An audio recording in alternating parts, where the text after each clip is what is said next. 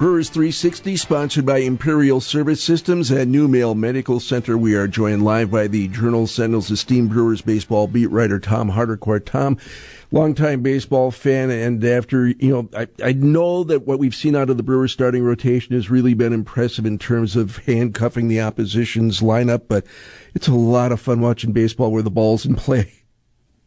Yeah, I mean, it has a team's narrative from early in the season ever changed more over two games. the Brewers' narrative changed Saturday and Sunday. This team can't score. This team can't score. This team can't score. Oops, nine runs. Oops, nine runs again. Tom, which hot bat do you think is most sustainable over the course of the season? I know Avi Garcia had a huge weekend. Travis Shaw is hitting the ball well. Who do you think ultimately will be able to, to not just make this a weekend thing, but a season long thing?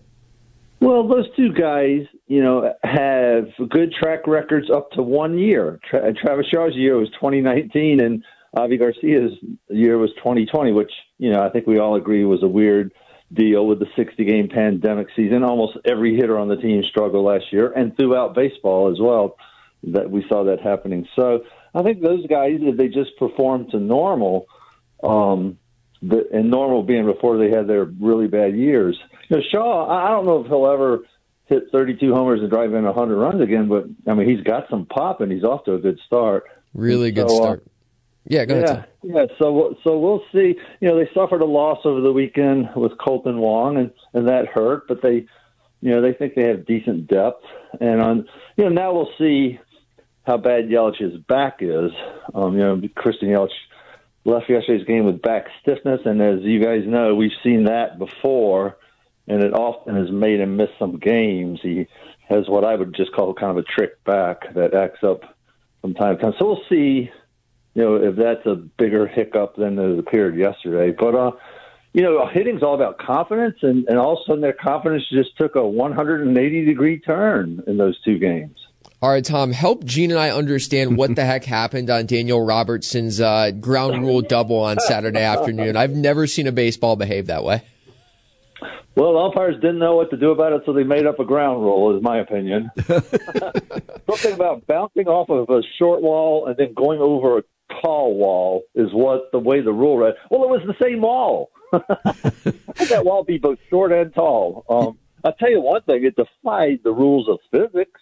Isaac Newton is somewhere underground scratching his head. You know, how does a ball hit off of the middle of a fence and then go the other way over the fence? Yeah, seeing it as it happened, uh, the ball hits a ledge in the wall. There's like a screen cut into the wall so the bullpen right. players can right. see onto the field. So it, it hits right. this little two, three inch ledge, and you would think it would bounce back onto the field. Correct. That would be basic physics from what I remember from high school. Instead, it bounces up and goes over the wall. In the it's other like, direction. Yeah, it's like JFK yeah. magic bullet stuff. It was some Harry Potter nonsense, Tom.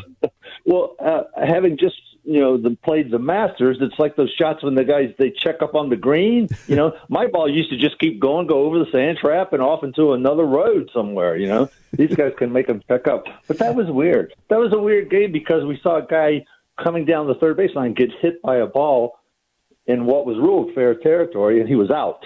And you don't ever see that. They tell those guys, stay in foul territory. Do not let the ball hit you in fair territory. And yet that happened too. Yep, there's a reason for everything. I mean, I had to dust off my knowledge of what the double play is. I tweeted, you know, how would come Keston Hiura's throw in that game wasn't an error? Well, there, you can't assume a double play.